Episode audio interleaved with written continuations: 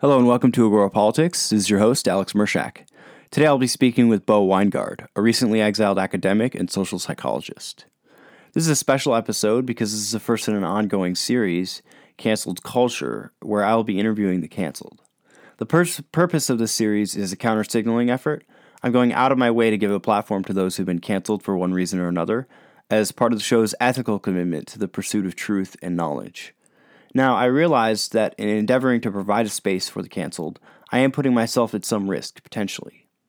That being said, I intend to exercise my best judgment in who I have on the show, and being canceled in and of itself is certainly not sufficient to be eligible for an interview. As always, I will be doing my best to discern the good faith, genuine, and credible from the nefarious. This is not an exercise in provocateurism. I will have reasonable, interesting people on, some of whom hold contrarian viewpoints, and that is not only acceptable, but necessary if our theories of politics are to move forward.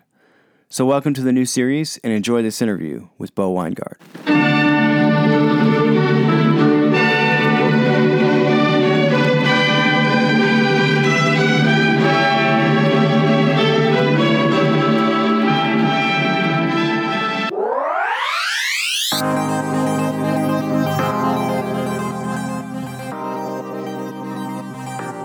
Hello and welcome to Agora Politics. This is your host, Alex Mershak. Today I'm speaking with Bo Winegard. Bo is an independent scholar. Bo, how you doing? I'm good. Thank you. Thank you for having me on. Yeah, well, I, am actually really, really excited to uh, finally meet you in person. Um, you know, you obviously don't know who I am, uh, most likely, but uh, I, I've been following you from afar on Twitter for a very long time, and you've been like a prominent voice in a lot of the, um, I guess, overlapping political circles uh, that we run in. And uh, so, yeah, I, I, you're, you're actually the first person that I've uh, been able to have on the show who's been canceled. Uh, and so that's a very, a very big honor for me. I'm really happy to finally be yeah. giving um, platforms to the canceled. And uh, I actually hope to have more people on who've been canceled, uh, you know, coming up soon in the future here. I have some friends who've been canceled, and, yeah. you know, a lot of them are great people. Um, some of them for ridiculous reasons, some of them for more questionable reasons. But um, you know, it's uh, it's just becoming a crazy world out there. So uh, before we get into that aspect of, of things, do you want to just introduce yourself to the audience, talk a little bit about um, where you came from in your academic background and some of the research you've been involved in? Oh wow, okay. So um, I am very intellectually eclectic, I think you would say. I actually was into literary studies, um, and then I just kind of became disenchanted with it because of the politics. And so I went into ultimately into social psychology, but I was more interested in evolutionary psychology. Uh, mm-hmm. but I, I, was told by people as an undergrad that there weren't many jobs for evolutionary psychologists. So I just picked social psychology. And then I went to Florida State under the tutelage of Roy Baumeister, and that was great because he's not very happy with political correctness. So that worked out for me. Um, yeah. And then I had, I, I, guess I was there for seven years. I think it was a struggle to get a job because I had already written about some stuff that was potentially inflammatory.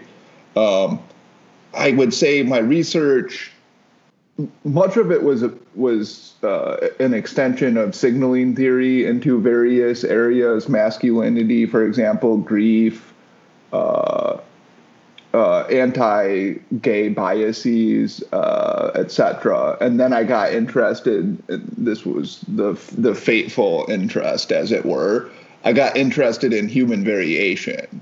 Mm-hmm and then I started writing about that maybe like 2014, 15. But I was doing the other stuff too. But that started becoming more and more interesting to me. So I would say I got into human variation and political bias. So okay. those those two things, and that's probably what I've focused on for the most part for the last five years when I'm not doing culture war stuff. right, right. Which has consumed more of my time as well. Which either that's good because we need we need to have the culture war or I'm wasting my time. I'm not really sure which one. It depends on which day, you know. But um, so that that's what I do these days. I read a lot of history. Um, as you said, I, I, I kind of was canceled, so I don't have a career. Uh, I don't have a an academic career in front of me. So I'm more into politics now. Um, do you want to just go over briefly the incident that occurred at your um, sure. your uh, college? So, I mean, I would say it was a long year of problems, I think. But the um, the original incident that occurred is I, I got invited to give a talk at the University of Alabama by an evolutionary group, and I thought I, I was working on a paper on human variation. I thought, okay, well, this will be cool. I can sort of like lay out my ideas. Um, and then I'll discipline that into the manuscript, you know, because you like to kill kill the proverbial two birds with one stone. So I had I started putting together this lecture. I sent it to the person who invited me. He approved of it, and I thought, cool. So I went to the campus, and everything was fine on the first day. But then the second day, apparently, somebody had found my Rat Wiki website page. Mm-hmm and for people not familiar with RatWiki, they should know that it's essentially just like a yeah, it's a, it's a left wing hit job that doesn't even have the veneer of objectivity. So it accused me of all kinds of things, but these professors, for whatever reason, decided to take it seriously. And then I think they, I don't know if they encouraged their students to become disgusted with me or if the students were also sharing my Rat Wiki page and articles that I had written, but it turned into a little bit of a scandal. They did allow me to give my presentation. Afterward, it was just, I don't know, I, I stayed after for like an hour. Every question was, you know, was hostile, which, you know, that's actually fine. I don't have a problem with that. But some people yelled that I was a racist and said things that had nothing to do with the science. So that was unfortunate. Um, so it was an event that I would like to, or I, I wanted to just forget. But the paper decided, the Alabama student paper decided to write an article about it. And I naively cooperated with them, which I'm not sure what I was thinking, but I thought, okay, well, I'll give them my side of the story. I'll send them my PowerPoint. But their their article was completely tendentious and kind of ridiculous. I mean, one of the lines that stands out to me this isn't verbatim, but it's pretty close. Uh, critics say it's like eugenics. You know, it's like one of those things where, mm. you know, it'd be like my saying, critics say he beats his wife. It's like, well, who says it? Why are yeah, you including yeah. an anonymous, like anonymous anonymous source says? Yeah, exactly. So, uh, and also, more disappointingly, the group that invited me threw me under the bus because they they apologized to the community who felt unsafe.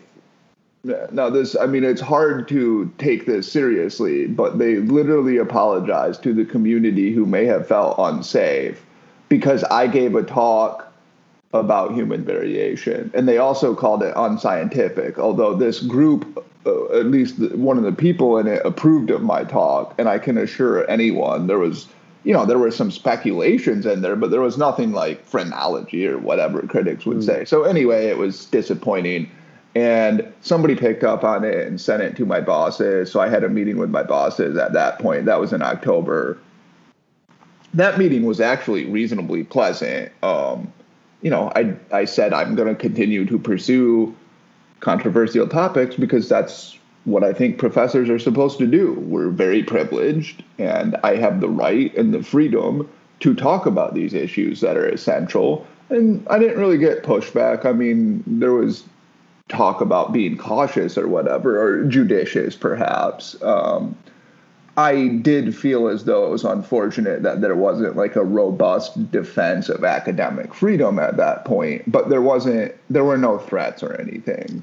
Mm. Um, and then around Christmas time, some pseudonymous troll started sending emails accusing me of all kinds of you know nefarious ideas and, and desires and linking uh, all of my articles that I had written that this person found objectionable apparently and then linking a tweet of mine that I deleted an hour after I put it out but I actually I'm kind of I kind of regret deleting it because I I mean like I stand behind that. I wasn't saying anything in video. Okay, so it was nothing objectionable that you're ashamed well, of. No, it was just people were misinterpreting it because it had an analogy about parasites tearing apart a tree and comparing that to what was happening happening politically inside the United States. And people were acting as though I was making this about black people or Jewish people and comparing them to parasites, which I wasn't. It's totally mendacious and like you have to be bad faith to make that reading of it. Mm. But that's what people were doing. And because so, sorry, go ahead. Oh, I was going to say, uh, actually, it's interesting that that was the analogy that got you in trouble because I've been hearing a, a, a larger platform, uh, Eric Weinstein, make the same analogy to parasites uh, with reference to sort of our, our, political tumult right now. The way that he talks about it is he says that you know the coronavirus and the the election and all these coalescing factors came together to sort of weaken our ideological immune system, mm-hmm. and that allowed um, you know I guess uh, what what he was referring to, and I don't remember exactly where he said this, but uh, different strains of sort of parasitic ideologies mm. become empowered just like if your mm-hmm. immune system gets weakened because mm-hmm. you're under a lot of stress or pressure right. uh, and, and, then and then it's allowed to to flourish where it otherwise would be suppressed by normal um, yeah. defenses yeah and that's interesting I, would have to think I'd, I'd have to think about the idea but I mean, the analogy is not objectionable. It's yeah, I, I, was just pointing that out as like another right, person exactly. who said That's, this. It's not yeah, ridiculous. Right, exactly. And in the context, in the context of of my particular uh, tweet, I think it was like very clear that I was talking about the coming part coming apart of America that people such as Charles Murray and others have written about with the the sort of separation of the cognitive elite from other people. Anyway, this is the tweet. I mean, you know, I, I think I already worried people around my college, but th- this tweet then, you know, it was severely criticized, and and um, my bosses were clearly not happy with me. But again, I defended myself. I defended free speech. I'm actually happy that I never capitulated or apologized for anything that I was doing.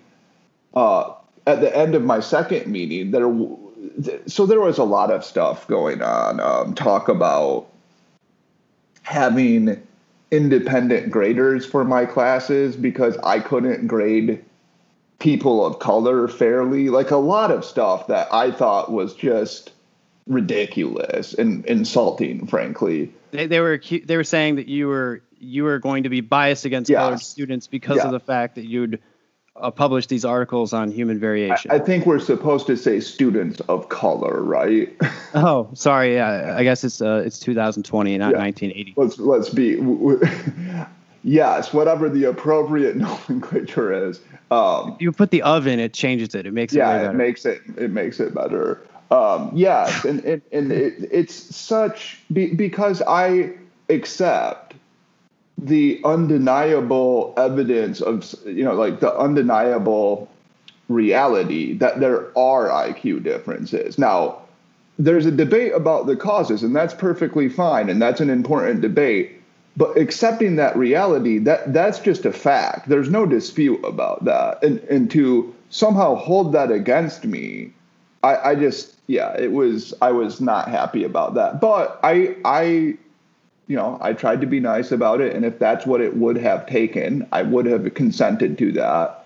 A lot of this stuff never came to pass. I had this meeting with my bosses, and it was an okay meeting. I, I certainly did not get the sense that I was going to get terminated. You know, nobody said that. Not once was there even a, you know, you got to do X, Y, or Z, otherwise you will suffer the consequences. So it just came out of the blue a month later, I think it was, or maybe two months later in March when they told me. They just, you know, uh, they came to my my office and told me, and um, I mean, I had been preparing for the eventuality of getting fired because I knew obviously that I was uh, talking about a lot of controversial topics, and I I was honest about my views, which most professors aren't. So they just lie about it or keep quiet about it. And I didn't want to do that. So I knew you know, I knew that I was playing with proverbial fire, but I actually was a big shock when it happened because I thought that I had managed to save myself. Um, yeah, so that's what happened. And like at this point, I, I'm done with academia. There's just no way I can possibly get a job. I mean, my rat wiki is like one of the first things that come up when you search me and even though it's disgracefully tendentious and, I mean, borderline slanderous, there's nothing I can do about it. And all it takes is one person to look at that and say, why do we want this person at our college, right? You know, we don't want this person. And things are much worse now post George Floyd's death than they were before, and they were already bad before. So, so my mm-hmm. academic career came to a flaming demise uh, pretty quickly. Oh, okay. So, um, thank you for uh, bearing bearing that to us. Um, sure. I know it's still kind of fresh, but uh, I'm I'm good with it at this point. I, I'm fully reconciled. I'm sure you saw this train coming for a long time. I, I saw it for a bit, yeah. Uh, so I wanted to get a little bit into some of your research interests. Mm-hmm. Um, I know you're still publishing, so you're still active uh, as an independent scholar. Yep. Um, and talk a little bit about, you know, you said that you had an interest in human variation and that that got you into trouble. Mm-hmm. Um, really, if you if you look at differences uh, between groups in in almost any way now, unless they're yeah. very specific. You have a specific angle on it. It's pretty hard to get anything past. Um, yes. So, do you want to go into some of the the topics specifically that you were interested in in human variation and what your uh, your core academic research is focused on? Sure. I know um, you've talked a little bit about, um, you know, uh, uh I guess not a little bit, a lot about um, uh, you know masculinity mm-hmm. and you know the perceptions of misogyny and how pervasive it is in our society and so forth. Um, so let's just get into some of those. Okay, so I think we maybe we could start with masculinity and then move on because human variation, you know, that's the that's sort of the incendiary topic. Okay, so okay, we, will we'll leave the touchy one. stuff for later. Yeah, deeper, yeah. deeper in. Yeah. So mascu- uh, I got. I mean, masculinity is interesting. Um, just sort of male rituals, male behaviors, um, those kinds of things fascinated me. And I was really interested because Jeffrey Miller, who's an evolutionary psychologist, wrote a wonderful book called The Mating Mind. And I think I read this when I was like 19 or something. And it profoundly affected me. And the basic argument in the mating mind, this will seem like a digression, but I'm going to tie it back together. The basic argument in the mating mind was that a lot of behavior, art, uh, you know, musical performance, poetry, etc. A lot of these behaviors that are you know, culturally important to us are actually signals that communicate underlying genetic fitness to the other sex. Now, I'm simplifying a bit because he did accept a mutual mate choice idea, and he he didn't think that it's only like men trying to attract women. He thought women exercise choice, and and both did. But basically, that these these cultural displays were signals designed to woo the other sex, and I, w- I was just captivated by that at the time. I, I, you know, I was interested in evolutionary psychology, but I had not heard any kind of arguments like that. And so I really started thinking about cultural displays because I was fascinated with literature from mm-hmm. my literary studies, and I just love literature and I love film and art, etc. So, you know, I wanted to sort of crack the evolutionary logic of that nut. And I started thinking, you know, more a lot of this stuff seems as though it's not really designed to appeal to women, but rather to appeal to other men. So if you start thinking about cultural displays throughout most of history, they seem as though they have a male audience as the intended target. So if you go back to Homer, or I mean, Homer may be more complicated, but like Thucydides or something, a Greek historian, most women i mean most men were illiterate too but most more women were illiterate than men. Men were the the cultural players in classical greece right overwhelmingly. So a lot of these displays are aimed at men and you know it goes throughout history. Even a lot of poetry i think uh, you know romantic poetry poetry metaphysical poetry before that i think a lot of this was aimed at impressing other men so so then I started, and, and then masculinity displays uh, fit in here, right? Because you start thinking, yeah, yeah. You on a pause here. Yep. So just to make sure that I'm interpreting this correctly, um, the idea is that there are these uh, artistic or creative displays, right, that mm-hmm. mammals do, or humans and birds and others, um, yep. and when these are employed by the male, obviously it's to attract um, you know, mating opportunities from females of the mm-hmm. same species.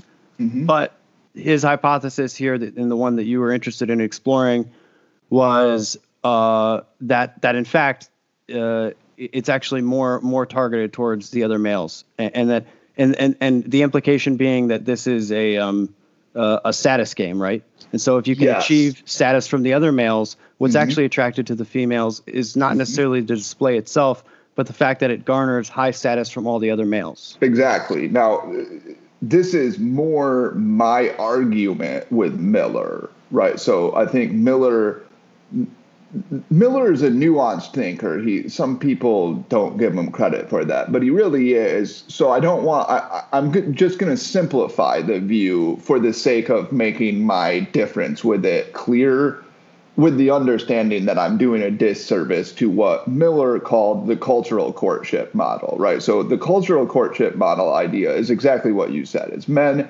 are creating artifacts largely to attract women. And I'm arguing against that view by saying what you also said, well, which is that I'm arguing males are you, males use displays to signal traits to other males, which get them status, which they can then cash in with mates, right? So, mm-hmm. Exactly as you said, it's not so much that the women are attracted to the displays, although I do think they're attracted to some of the displays, and we can go over that but it's that they're attracted to status. So let's just think about like what seems to me the sort of purest uh, case here. Let's think about a really great writer, you know, somebody who's up there with James Joyce in prose style, and somebody who's Stephen King. Now, Stephen King's prose is not very good. He might tell good stories. I'm, I won't get into that debate, but he's clearly not a prose stylist. So you would think, from a signaling perspective, why wouldn't women prefer? Uh, well, oh, oh, yeah. So let's say that we have these writers, and the the Joyce writer is really poor and lives in his mother's basement, and the other one, Stephen King, so very mm-hmm. wealthy and prestigious. Which male would most women prefer? And I think the answer is they would most prefer Stephen King. Why? because he has prestige and resources that he can immediately invest in the woman. And I think what that illustrates is that if you can signal to men and men give you status because the people who have more status on average in society in any society throughout history have been men they have more that, to gain from it yeah exactly so they're they're so that's the basic idea so the question is is can that help explain masculine displays, like displays that we would think of as being sort of stereotypically masculine?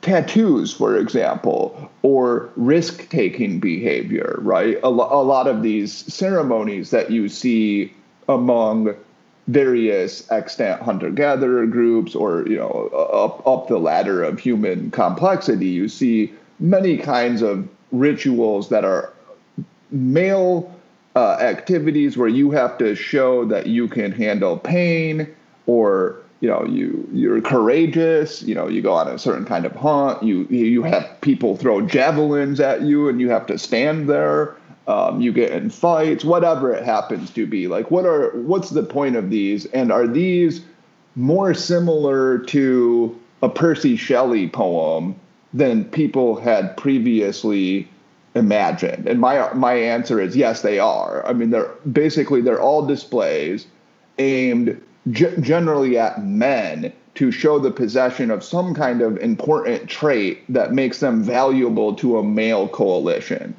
Mm.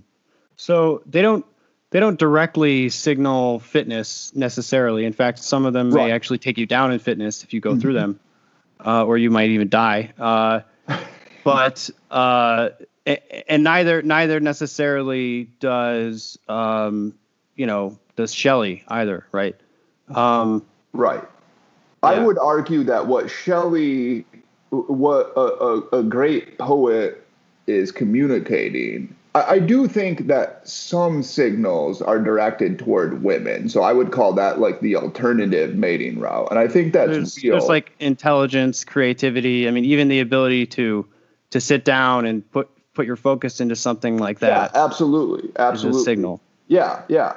But but I think it's also a signal of be having an incredibly prodigious mind, a, a flexible mind, intelligence. I guess we'd get at that's helpful for male coalitions, right? Because if you're in a coalition, having an intelligent male in your coalition to help you with battle tactics or just uh, help you harvest resources better, that's going to be very helpful.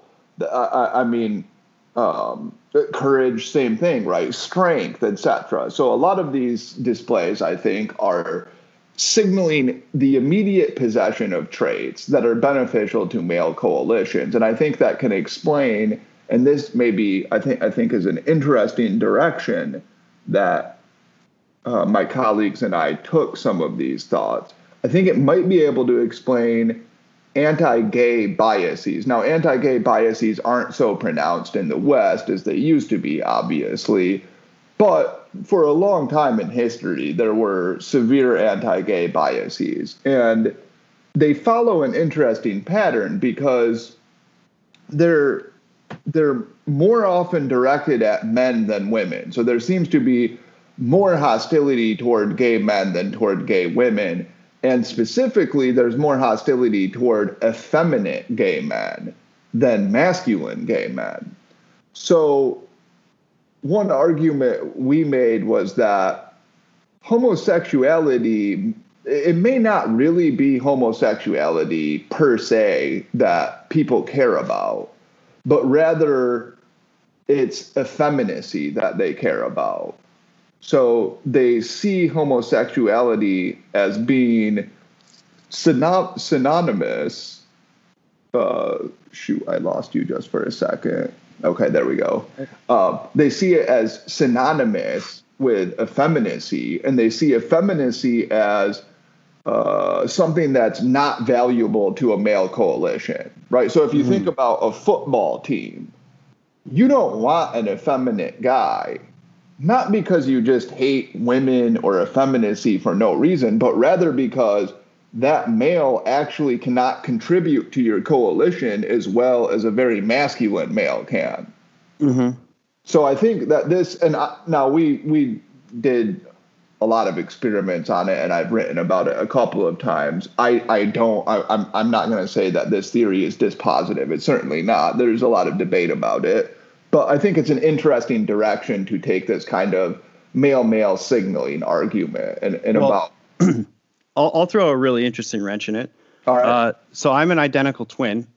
So and oh, interesting. Yeah. Uh, cool. Well, welcome to the club. Uh, we all know yeah. each other apparently. So, uh, and my twin brother is gay, and obvious, and everybody knows this, so I can say it. But uh-huh. um, uh, obviously, uh, I, I'm pretty heteronormative, um, and so that's always been an interesting difference between us.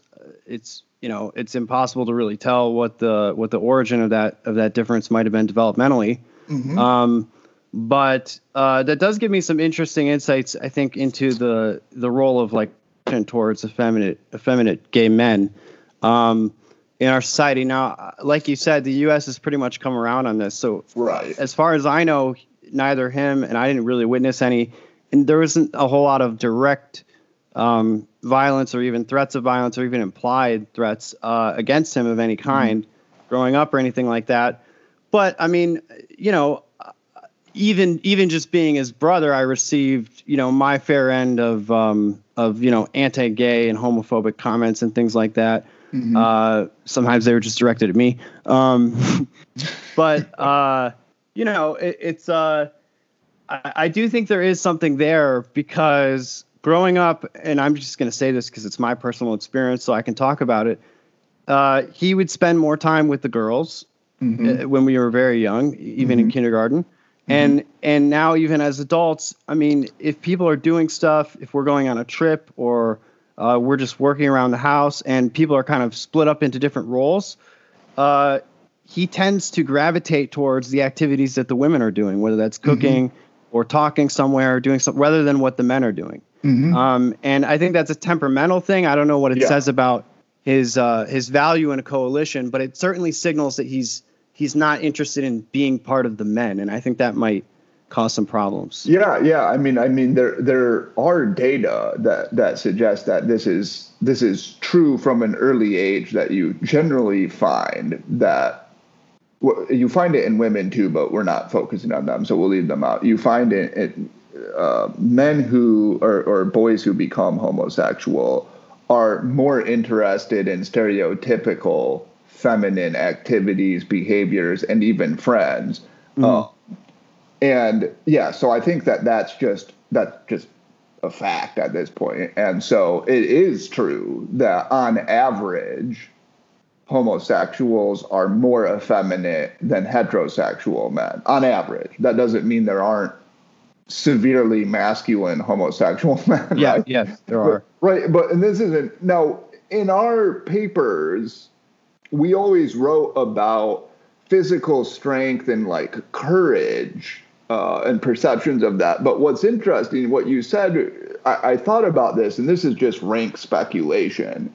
But I do think there are probably psychological differences on average such that gay men tend to behave a little bit more effeminately in the way they gossip and, and what they talk about and are interested in. That also probably causes some sort of perception that they might not be as valuable to a, a, a masculine coalition in certain contexts. Now, I'm not saying that they are or aren't more valuable. That's a that's a sort of judgment I have no evidence to uh, support one way or the other.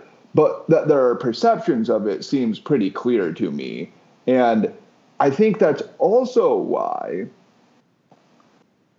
Well, well, I got, let me put it this way: one one advantage of this theory is that it can also partially explain, at least, why anti gay bias has declined so rapidly across the 20th century, which is masculinity is just not in, as important for society anymore. There aren't co- there are so many coalitions you can create now that don't require physical strength and courage and, and what we would call traditionally masculine traits. Uh, so, for example, a chess club. Mm-hmm. You know, you don't need somebody in or a poetry club. Uh, and you have police, so you don't need to protect your property. Well, you not for long. yeah, well, okay, we're, we, we're going to defund them, and then we'll we'll get back these masculine virtues. yeah, the social workers and psychologists will move in, and then yeah, they will solve all the problems because crime, of course, is just caused by people who have parent, you know, issues with their parents and, and they're poor or something. Um, hey, yeah. hey, he's the psychologist, not me. Yeah, that's what I, am diagnosing it. Um, yeah. So anyway, uh, you know, these are some speculations about masculinity. Um, tell you the truth is interesting because I haven't thought about much of that for a long time. I, I had a paper that came out not too long ago, but I actually wrote it like two years ago, and it just you know I re you know, I had to revise and submit to another journal, and you know it takes a long time before you get anything published. So I had kind of I just hadn't thought about these things for a while, but I think they're still interesting. Uh, I should say I haven't read the literature carefully on a lot of this stuff for like at least two years. So I might be a little, I mean, something may have come out or interesting research I, I haven't paid much attention to because it's, you know, it's not my it's not the area that I'm most interested in anymore. And you only have 24 hours in a day, unfortunately. So I can't, you know, I can't read everything that I would like to. So I should just throw that out there in case anybody's thinking, well, I've read X, Y, and Z since 2018. Maybe I, I don't know that literature. Mm. Well, uh, uh, just one last thought on that at that point you made about the decline of, um, I guess, um, male tendon male tending traits uh, mm-hmm. and their usefulness in our, I guess, general society and functioning and infrastructure. Mm-hmm. Um, obviously, that's a point that people have been talking about for a long time. Even the second yes. wave feminists were yep. acknowledging that you know there was uh, issues with with um, with the the value of men going down. You can look at this if you look at the stagnating medium male uh, wages uh, mm-hmm. since the 1970s. Basically, since women were introduced to the workforce, uh, you have just you know 50%, 100% more competition. So, um, in addition to other factors related to obviously globalization and technology and so forth. Uh, but uh, one of the things that I was thinking about was that actually uh, it may be that the violence against effeminate men has gone down in part because they, if if the stereotypically masculine traits aren't as valuable anymore, mm-hmm. um, or if they're the ones that are valuable that men have are also shared by lots of women and lots of stereotypically effeminate men mm-hmm. then they actually move to a position where they are contributing as much. So, for example, yeah, exactly. I've heard of research that indicates, and I don't know how accurate this is, that um, that gay men actually make more on average in the marketplace mm-hmm. um, than straight men, and there are many reasons why that might be the case. But mm-hmm. um, that that would be a way that they're contributing to a coalition that is a company, yep. and uh, and actually earning high status, whether they're, if they're producing really well or earning a lot of money, mm-hmm. and therefore they're useful, even though mm-hmm. in a in a prior social structure, you know, they would have been relegated to like picking berries or something. I'll, I'll, agree with everything except for the last part, which I sure, sure, sure. I'll just give yeah, credit for that. But yes, no, no. I mean, I think that's exactly right. That's exactly right. Is that their actual objective coalitional value is higher now, in the same way that women's coalitional value is higher than it than it used to be. And, and by the way, this might be able to explain some aspects of prior, because I don't think there's a lot of misogyny now, but previous, you know, misogyny is that it's not really that men don't like women because that's obviously silly. I mean, men really completely, like it's completely absurd. It doesn't even right. make sense evolutionarily. But, yeah, it doesn't make a lot of sense. But what men didn't like for a lot of human history is women trying to participate in typically male domains probably because on average men were better in those domains so like if you think of uh, go all the way back to to ancient greece for example. I mean they had a, a system worked out that seemed to make a lot of sense. Men have to fight and, and risk their lives for the for the the polis. Women have to risk their lives giving childbirth and take care of the house. Men are better at fighting a battle as it was fought in ancient Greece. Like there's you know upper body strength the the the overlap between men and women is virtually zero. I mean men are just so much stronger in the upper body that for for these kinds of uh, styles of fighting men were so much better. They were also probably had uh, psychological propensities that made them better fighters. So i think there really just was objectively on average men were better at a lot of those things, and therefore they didn't want women to participate in them.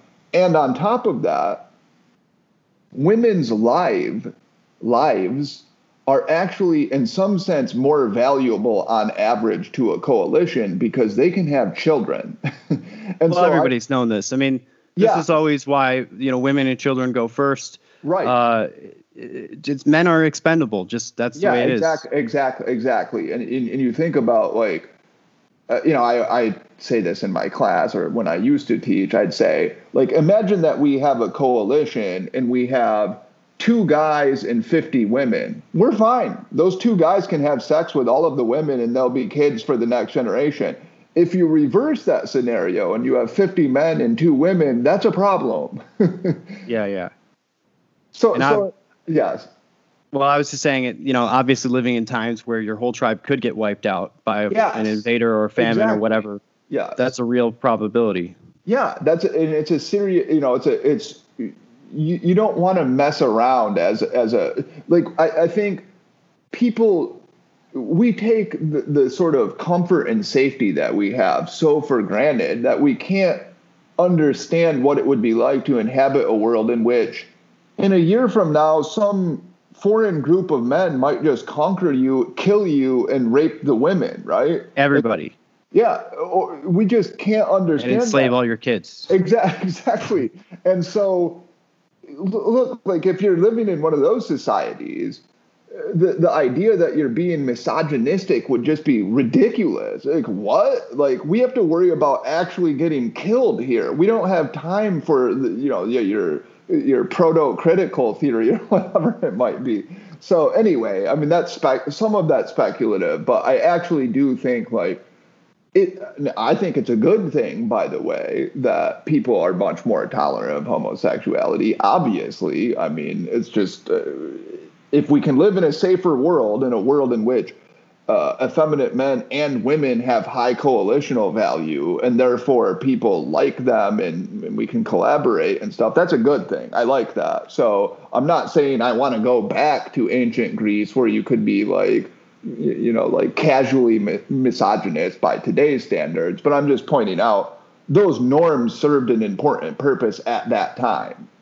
Okay. Well, I mean, so a few things. I mean, one is that it's not entirely clear that male physical uh, asymmetries are outdated in in modern combat. Sure. I mean, obviously yeah, we can do a lot from a distance, mm-hmm. but I mm-hmm. know, for example, that the Marines have done studies on you know putting women on the front lines and uh, in in their training exercises, the, the women just they they don't score as well on reaction time, mm-hmm. on force use of force, on all, all kinds of things, and so um, that has nothing to do with their value in terms of contributing to the military, but it does in terms of uh, you know pushing forward like physically um, rigorous, uh, pushing through ri- physically rigorous challenges, and you know in in times of battle of war where it's life and death and the seconds every second does count if you've right. got a slightly slower reaction speed time or yeah. um, you know someone tries to take a gun away from you and you can't resist them because you don't have the upper body strength that that becomes real and um, I, yeah. I, think there's this misconception that people get into where if you say that there are these physical differences that one gender is somehow better than the other one sex right. is better than the other right. and the uh, the problem with that is uh, you you know this from from evolutionary psychology is that there has to be a 50-50 trade-off between being a man and a woman otherwise we wouldn't have that balance in our species and so on the long run uh, there has to be your expected um, your expected return on being a man or being a woman has to even out even if the average male and the yes. average women are quite different yeah, the expected fitness return has to be. Uh, I mean, you can get something where you get, per, you know, like permanent sex sex skew a little bit, but yeah, I mean, basically, like it has to even out. Otherwise, it, you wouldn't have the split that we have. And that's I, no, that's fitness. That doesn't necessarily mean yeah, happiness. That might not be. Our, or our values. Like we yeah. might have different values. You know, I, I don't think our, our values should derive obviously from, you know, what what makes fitness sense. But I, I completely agree with the, the point about there are clearly places where men on average are are still just better. And I think it's one of the one of the unfortunate and perfectly ridiculous, in my opinion, uh, de- declines in our uh, in our discourse is our inability to say that without getting in trouble, right? I mean, like, look, men are going to be better at some things on average. Women are going to be better at some things on average, and that's okay. Yeah, that's fine. That's okay. Like, I'm better than some people at some things, and I'm a lot worse at some things, and that's okay. It doesn't have to. Uh, you know that, that doesn't mean that that justifies keeping women out of the military what it does mean is that you have to be careful about that and you have to think about how are you are you lowering standards that need to be there for a reason yeah. for example or, or, even keeping them off of the front lines the i mean there's line. no reason yeah. to think dogmatically exactly. about this if you think that there uh, there's no that it's a ridiculous policy then do the tests conduct some research and right. find out yeah, exactly. Tot- totally agree. And and I mean, I've actually read reasonable arguments uh, for uh, I, banning women from combat. Now, you you you could have women doing other activities, of course, and contributing to the army, the navy, the air force, but not in the the actual combat. I'm not saying I agree with that. I'm just saying there are reasonable arguments there, and I think it's a disservice to the complexity of these problems to just get angry at people when they say these things and try to think them through. I, I just think that that does everybody a disservice because we lose out on these nuanced conversations that we have to have. So yeah, or mis- misattributing people's uh, intentions. Yeah, exactly. As is often yeah. the case. Yeah, like like look, I would rather if you if you told me you're gonna be stuck with somebody uh, for a day in a room and you just have to talk to this person, I would say I would rather be stuck in there with a middle-aged woman. That would be my pick, right? That that and that seems to be what most people prefer if you ask them. It's like a middle-aged woman because they're nice, they're not going to be violent or aggressive. Like right? Oh, you mean like so if you get a random person, yeah, and you have to choose like the profile of this yes, person, exactly. Okay. Yeah. Interesting. Yeah. So I've, I mean, I, I've thought about. They all that. want to talk to like grandmas or something. Yeah. Yeah. The, well, 40, 45 year old okay, okay. mothers, right? That's all what right. they, and it makes it totally makes sense. And so like in many ways, people prefer women. In mm some ways, they prefer men. Like if I need somebody to build a house for me, I'm going to pick men on average not because I don't like women, but because men happen to be better at that. If I am sure, some, I'm sure there are women house builders who could kick my ass at anything. Oh, absolutely. and uh, I'm one of the weakest males I know, so mm. I have no I have no illusions about the fact that there are plenty of women who could kick my ass. But on average, I this is another thing I say to my class. I say, okay, imagine you have to pick somebody to fight to the death in a in an iron cage. Are you picking a woman or are you picking a man? Now you might pick a woman and then get Ronda Rousey and get your ass destroyed. But on average, the the appropriate decision to make, of course, is that you would rather fight a woman. Obviously, yeah. Right? It's, some, it's something like like like the average man is like stronger than something crazy like ninety percent of women are. Right. Ridiculous. Exactly. Yeah. I mean, like I I'm even one of the weakest males, and I, I think I could probably win a fight against the average woman. And I'm like, I, I must be. You're not setting a high bar for yourself there, man. No, I'm not. I'm, I'm like, I'm literally. Give yourself probably, a little more credit. No, I don't deserve You're it. There. So interested in masculinity, but you can't fight. Come on, what is this? I, I have uh, my I ex- I express my masculinity through like chess or something. You know. Okay, so more cerebral. Yeah, cerebral masculinity, yeah, uh, tactics in battle or something. Yeah. That's how well, I. Of course, military you. strategies. Yeah, yeah, exactly, exactly. Okay, um, so where, as somebody who's now been canceled, um, yep. and you know, I haven't read all. Uh, I'm going to admit I haven't read all of your tweets and I haven't read all of your research that you've published. So sure. there might don't be some stuff you. in there that maybe I don't agree with, and maybe oh. I'll regret this later. I have no idea. Um, but I'm not saying that to accuse you of anything. Sure. Um, no, I, I totally understand. But uh, what do you think? Is, is there a solution to this long term in terms of being able to continue to have a thriving intellectual discourse? Uh, and because I, I have some ideas about what some of the solutions might be. Mm-hmm. I, I, I don't think that returning to the institutions or trying to take them over again or something like that uh, makes any sense for the people that have already been ousted or were yeah. never in the club in the first place. Yeah. Um, so, what are your thoughts?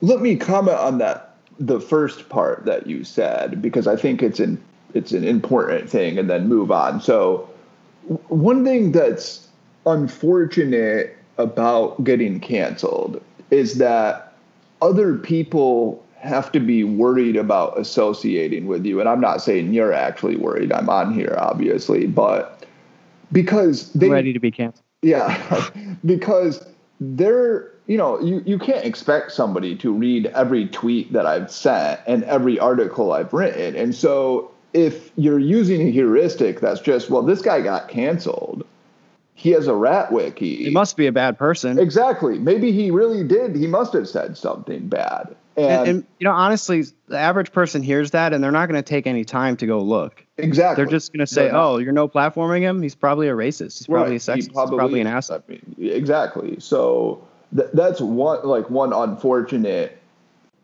aspect to the getting canceled thing is just you become radioactive for a lot of people, quite understandably, because they don't want to get tarred with the guilt by association uh, phenomenon. So, so that's one thing. Now, yeah, I don't. I, I think I, I think social sciences and academia are are they're just too far gone. Like I, I spent a lot of time thinking the best strategy was to reform from the inside and to push as far as one could push, but be realistic about it. But what I've seen in the past two, three years, and especially in the past couple of months, has persuaded me that that idea is it, it, the, the time for that is over. It's past, unfortunately. Um, and I think one thing that I would emphasize that people really don't understand is how much self censorship there is in academia, especially like in the social sciences. So I know many professors, obviously, I'm not going to name names, but I know many professors who privately share opinions quite similar to mine, which I consider perfectly reasonable Mm. Um, or if they don't agree, they would say, yeah, it's like it's a reasonable, a lot of your ideas are reasonable. But they're not going to say that publicly because they understand how things work. It really is like living in a religious society in which you have the orthodoxy. And there are lots of people who don't believe it, but they don't say so publicly. So privately, people get together and be like, yeah, that's ridiculous or whatever. This is silly. But people are too afraid to challenge it publicly. And so you get this sort of surrealistic, dualistic world in which you have these people who all kind of know better, but they're quiet about it. And then you have this other segment of people who are zealous defenders of the orthodoxy. And they have outsized influence because people are afraid to challenge them publicly, etc and mm-hmm. that's how that's what social science is right, right like right now. I mean there's just no breaking through the cocoon that they have created now. I don't i think the journal system is pretty much going to be lost to people who write about various controversial topics because one thing that really disconcerted me that i've seen over the past couple of months is the trend of trying to get articles retracted because you don't like them, because right. you don't like their politics, instead of, uh, you know, like I think you should reserve. Well, there is a there is a sorry there is a a a a, a study on police uh, use of force yes. that Michigan State pulled. Yes. Because uh because people just didn't like the conclusions of the yes. study. Yeah, there was nothing wrong with it. It was methodologically fine. The data was right. fine. The researchers were credible they just were like, well, this is counter narrative, and if we talk about this, then it's a problem, and people are reporting it, so we're going to throw it away. That that that incident was the one that made me the most sort of depressed because it was it was uh, purported to be uh, an author, the author himself or the right. authors. They caved. Uh, they caved, and they released this statement in which they blamed Heather Mac Donald for misrepresenting their results, but they didn't specify how she had misrepresented them. For talking about them. Right. But let's say she had misrepresented them. Mm-hmm. As an academic, I can tell you that your results get misrepresented incessantly. Like like that's just what happens. You publish a paper, people are going to misrepresent it. That's you know, th- there's no need to retract something because of that. So yes, I mean that's really depressing. And I see this. Um, there's this new this this Twitter page. It's like anti-racist science, and and it it went from like 800 followers to like 10,000 in a night, as far as I could tell. And th- they have this document where you can link articles that you think are racist and problematic, and they will go after them to try to get them retracted. So you people might think, well, only a few articles end up getting retracted. What's the big deal? The big deal is this it instills fear in editors, and they're not going to be willing to take a chance on your article because they don't want the mob to come at them. So mm-hmm. every article that gets retracted, you figure there are probably 50 more that aren't going to get published because everybody's too afraid to touch them now. So, I mean, I, I, I can hear the refrain in my head right now, and and and it goes it goes, uh, you know, why why would you try to publish something if you think it might be racist? You know, I, I think that's that's sort of the the boilerplate response that you get from people who think that this isn't a problem or I think that right. it's overblown. Um, they just say, well, why don't why if they think it's might be racist, then obviously there's an issue with whoever was writing it because you know how how would you not just be obviously uh, anti-racist all the time.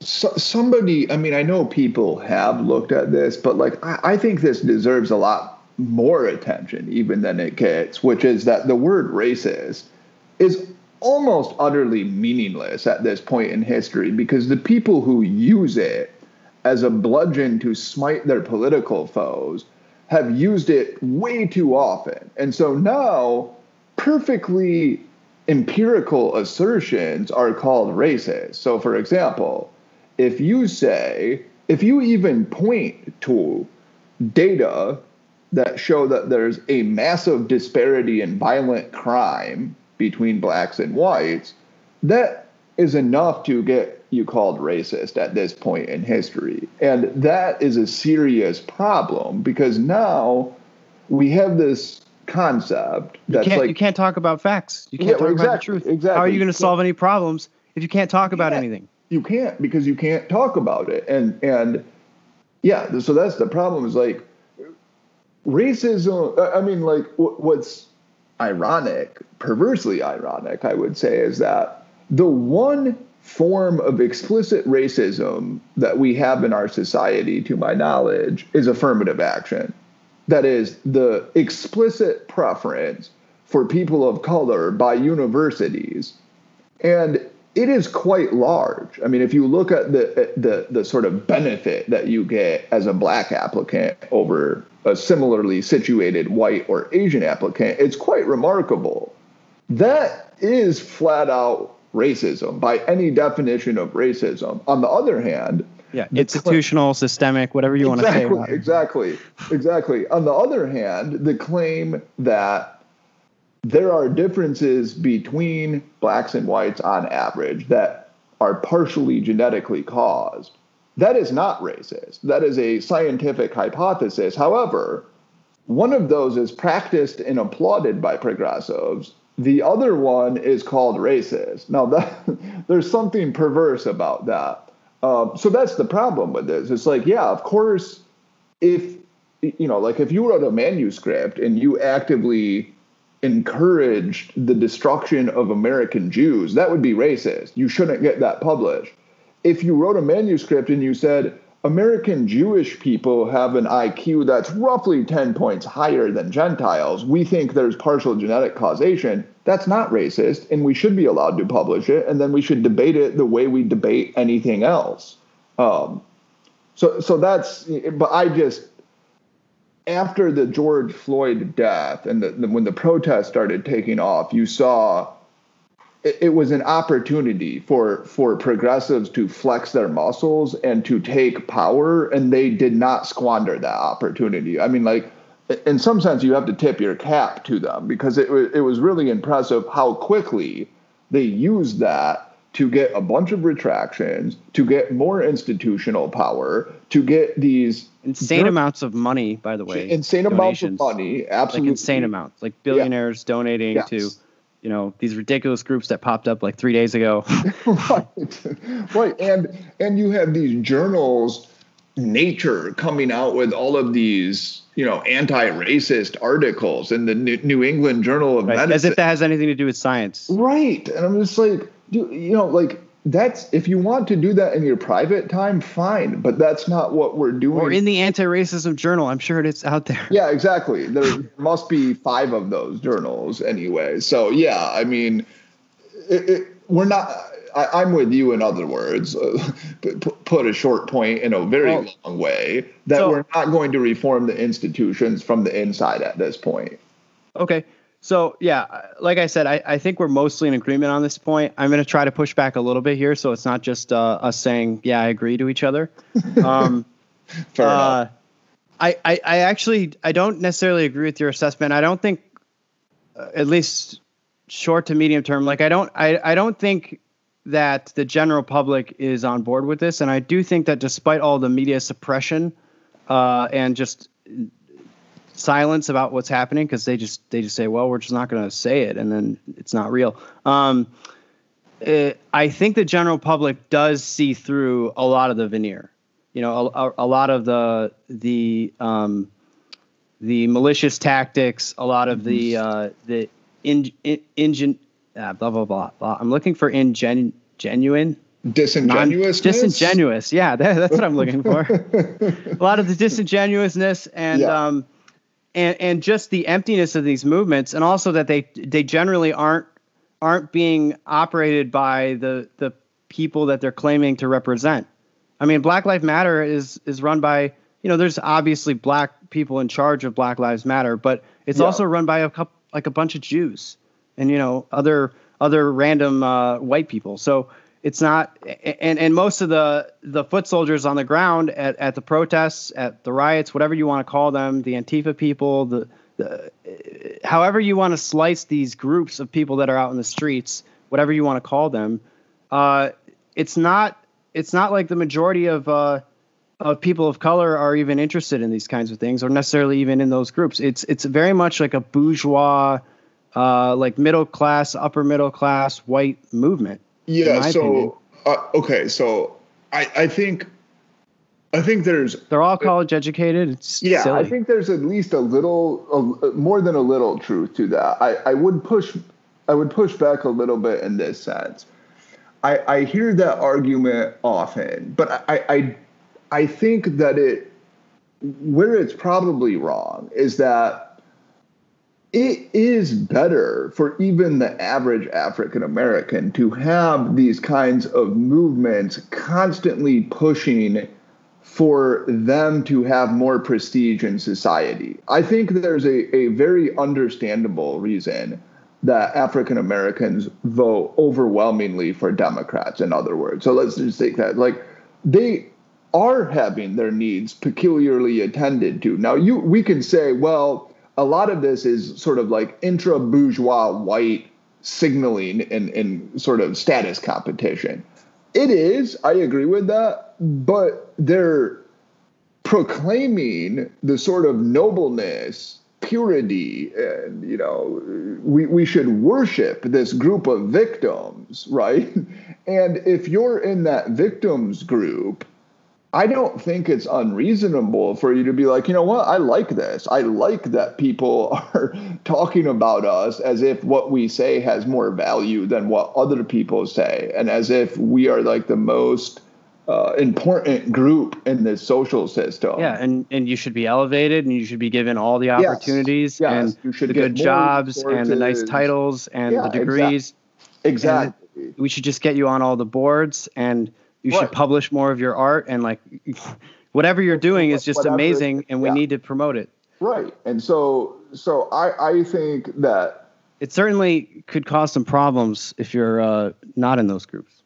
Yes if you're not in those groups you can see why you might get a little bit angry after a while and like these these uh, the, the, this sort of uh, painful poignant reflection from these white elites about why white people are mad with Democrats and voted Trump. It's just so comical to me. Is it really that hard to figure out why a white man might be like, yeah, no thanks, I don't want the Democrats? I mean, we're the most loathed if you if you had to take one group and say who's the most explicitly hated group in our society? It's white men. Now i'm not saying we don't have a lot of power. Obviously we do. But in terms of explicit conversation there is more explicit denunciations of white men than any other group in society. And it's actually not in any way merited when you actually look at white male behavior in modern society, which is some of the most noble, tolerant behavior in the history of the planet. Yeah, I mean, I think every race has had amazing contributions to sure, world history and so forth. Yeah. Um, but I, you know, I, I, I go I go many different directions with this because this is something that I you know am aware of and I, I see it around me and I feel it in myself and uh, it's hard to know what to do about it. I know that some societies like I hear and I haven't done a lot of looking into this but so but I hear that in South Africa for example since the end of apartheid um, they've gone so far an extreme the other way that it actually is starting to become very I guess disfavorable to be white mm-hmm. in that that society Mm-hmm. And so um, I don't know. I, I, guess what I'm saying is like uh, I keep hearing from, you know, a lot of people say, well, okay, these are two white men. They're talking on a on a podcast together. You know, they're both uh, well educated for whatever that's worth um, anymore. Uh, and and so obviously they have some levels of level of privilege um, and they're talking about these issues of of, of, of white privilege and and and um, and black movements and so forth. Uh, I think one, I think a lot of this is actually just projection from the elites. Uh, I see a lot of people who sort of they do this thing where they climb up the ladder and then they they're pulling it up from underneath them. Mm-hmm. So you know you'll see these rich white guys who will uh, CEOs and so forth who you know have already been made their success. People like Mark Cuban and so forth and then and then they're going on and lecturing the rest of society about how you know uh, minorities can't get ahead and everything's been set up too easy for white people. And it's like wait a minute man i think you're talking about your life not mine. right right right. You know well, and yes. the the response is like look look there are a small percentage of white men who are extraordinarily successful and they're way more successful than everybody else. And yes if you look at the most successful people in the world uh, or not in the world at least not in the world in the united states they're a large large percentage, overwhelmingly they're white men, right? There's yeah. also a lot of Jews on that list. Yeah. What do you make of that? You know, uh, they're only two well, percent of the population. So I know, but I, so I, you know, it's not yeah. necessarily that the that every in, inequity is the result of some sort of evil system. Well, as I, I say often, disparity does not equal discrimination. So, uh, I, I mean, the the it's not even really like prima facie discrimination. I mean, in fact, if you look throughout the history of the animal kingdom in general, you get variation. That's sort of the that's how nature rolls. There's variation. Groups, sexes, ages, nobody's going to be the same. You're going to have some kind of differences, and that's okay. What we should concern ourselves with, of course, are differences that are caused by unfair uh, prejudices, really unfair, explicit discrimination, we should certainly eliminate. But we have. The only kind that we have in society now is explicitly in favor of African Americans. Now, that doesn't mean that there aren't racist humans. There are, obviously. It doesn't even mean that there aren't obstacles that certain groups have to get through that other groups maybe don't have to, although I'm more skeptical of that than most people. But it does mean that we don't have explicit discrimination and that, yes, it's interesting that we get. I think about it like this like you gave the Mark Cuban example, I'll give like the Ezra Klein example. I think it's interesting because you get these elite whites who I mean, Mark Cuban's a bit different because he can actually point to economic success and say, you know, I created X businesses, I own the Dallas Mavericks, I do this for them, etc. Well, yeah, I'm not saying his wealth was ill-gotten or anything. Oh no, I know. Close to that at all. Yeah, yeah, no, I I understand, but it's it's different with like, let's say you're an Ezra Klein or a Michelle Goldberg, you know, one of these prominent white journalist who's constantly talking about racism and how you know like uh, sexism etc so then the, the question that follows naturally is why should we listen to you? Why should i listen to you ezra? Like what gives you the right to lecture us about life? Why should i listen to you michelle goldberg?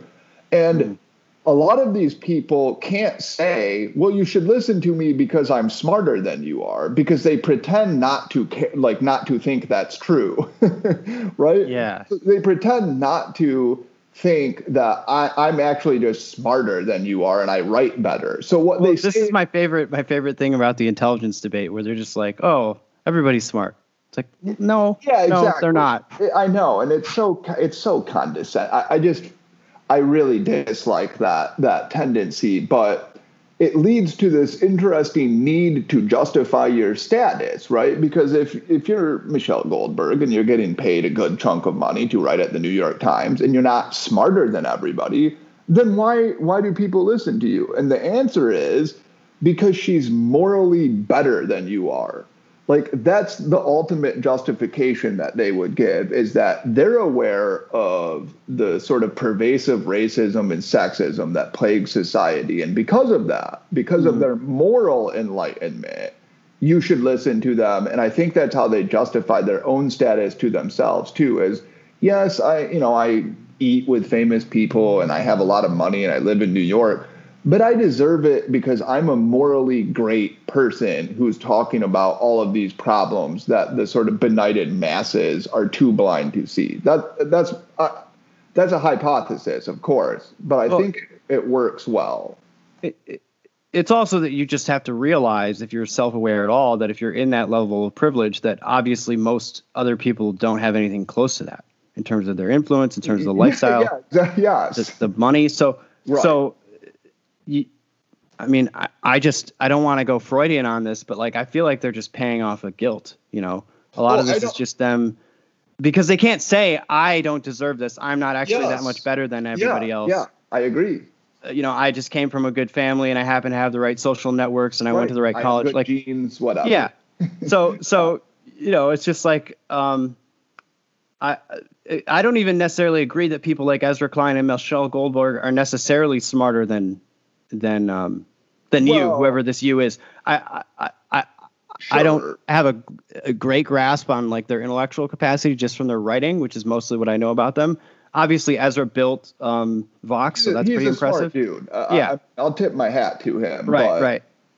Uh, but there are certainly other people who are of equal or better intelligence who sure, don't have absolutely. a voice. Yeah, and absolutely. So you're saying you're saying that your point there was just that though the reason they're allowed to have a platform in a mainstream media outlet is because of the fact. I mean, other than Ezra founded his own, um, is because of the fact that they fit the right moral orthodoxy. And obviously, if if Vox was a right wing outlet, it would be treated totally differently. Sure, but but I mean, it's it's it's not a it's not exactly that too because I I'm a little less skeptical than you are that Ezra Klein and say Michelle Goldberg are more intelligent than most people. They are. They're they're talented. Well, I, I would say most people. I would just say I would just say like I just know for a fact that there are lots of other people that are probably around or even more intelligent who oh, are not sure. at very good stations.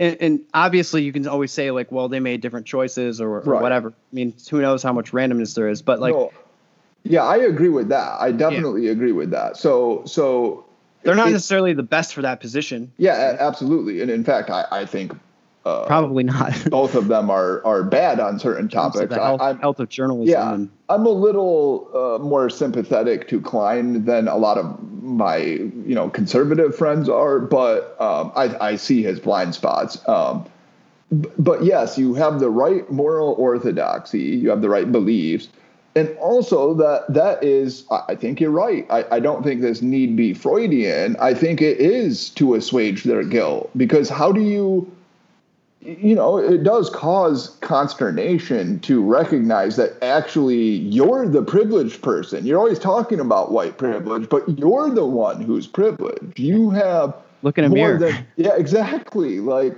do you, do you think like, uh, I mean, if we compare the amount of privilege like Ezra Klein has to the amount of privilege somebody who's white who was born in the hills of West Virginia has, is not even close, right? so I do think it works to assuage that guilt. You have to say, well, I'm I'm morally just and enlightened, and I'm using my platform to enlighten other people, and therefore, I, if I don't deserve this, at least I'm making good use of it, right? And that almost increases the moral fervor of these kinds of people. Um, and I think moral fervor is scary. I, I think it's something that the more you look at history and and interesting analyses of human psychology, the more you find that moral fervor is one of the most dangerous human motivations. It it causes vastly more suffering than say sociopathy or something because sociopaths you know you you get a few of them they do terrible things it's it's awful but to get a, a, a, society of people to consent to atrocities, you need moral fervor. You need a narrative that says that what they're doing is just, right? And that's why mm. moral fervor disconcerts me in the fact that our a large chunk of our intelligentsia are captured by this moral fervor that we call wokeism for short. You can say that's unfair, but it's a good term, I think, for that that disconcerts me because it, it will start to justify more and more behaviors that otherwise wouldn't be justifiable. And just an example, canceling people.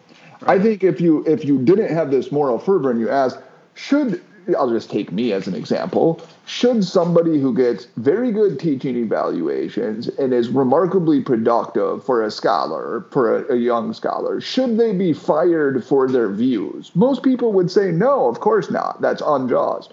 But when you have that moral fervor and that, wait a second, they're saying something that could be harmful to this sacred group, and therefore it is justified that's scary. That's when people start getting hurt and when you start violating important norms, due process, rule of law, etc. Mm-hmm. So this is actually something that I wanted to to to get into because um, it's really frustrating for me when I talk to even my some of my closest friends about this. Uh, I obviously most of the people that I know, I'll just say, are on the left, and mm-hmm. um, they identify with the left. They're voting for Joe Biden um, very affirmatively. And um, uh, when I, you know, I've, I've been following, say, the culture war since maybe I don't know summer of 2016, mm-hmm. somewhere around there. And um, and then I got really tuned in after uh, Trump won the election, and I realized that uh, all the polls didn't really matter, and the New York Times didn't know what they were talking about. Um, and uh, since then, I've been mostly like floating in like different IDW circles and so forth. So I've been following a lot of people that have been canceled. I followed a lot of the Bret Weinstein experience when that first started uh, to hit off at Evergreen and so forth. Mm-hmm. Um, and when I talk to my friends and family about this, they say that they just don't think cancel culture is a problem. Mm-hmm. And they think that all the people who are getting canceled probably deserve to be canceled. Mm-hmm. And, and also, uh, the other thing I hear is that even if they don't deserve to be canceled, that um, they're all uh, from privileged groups and, mm-hmm. and high status yeah. positions, and so it doesn't mm-hmm. matter that they're canceled because they're right. going to be fine anyway. Right. And it, it just infuriates me because it's just not true. Like none of it is true. Not only I know people who are getting canceled who are not high paying positions. They don't have right. any backup plans. They're not well networked to just go walk into some other job. And they're not atrocious human beings either. They're not saying horrible things. They're just falling into this this mass hysteria that you you were talking about. They're just becoming another casualty in in this fervor. Yeah, and yeah. It's it's so frustrating because the average person they just don't care. I mean, it's interesting. So I'll I'll work my way into that. Just the the, the the argument that the person is privileged, therefore rules of fairness don't matter. Yeah, this is, is Kulakism. Yeah, we can, exactly. We can seize your farm because you're successful. It's so very it's disconcerting to me. People said that about Brett Kavanaugh. Like, mm-hmm. who cares? You're not, you're, you know, like yeah. you're not guaranteed a spot on the Supreme Court, and it's like, no, you're not. Yeah. But if yeah, as if he was hard, entitled to it.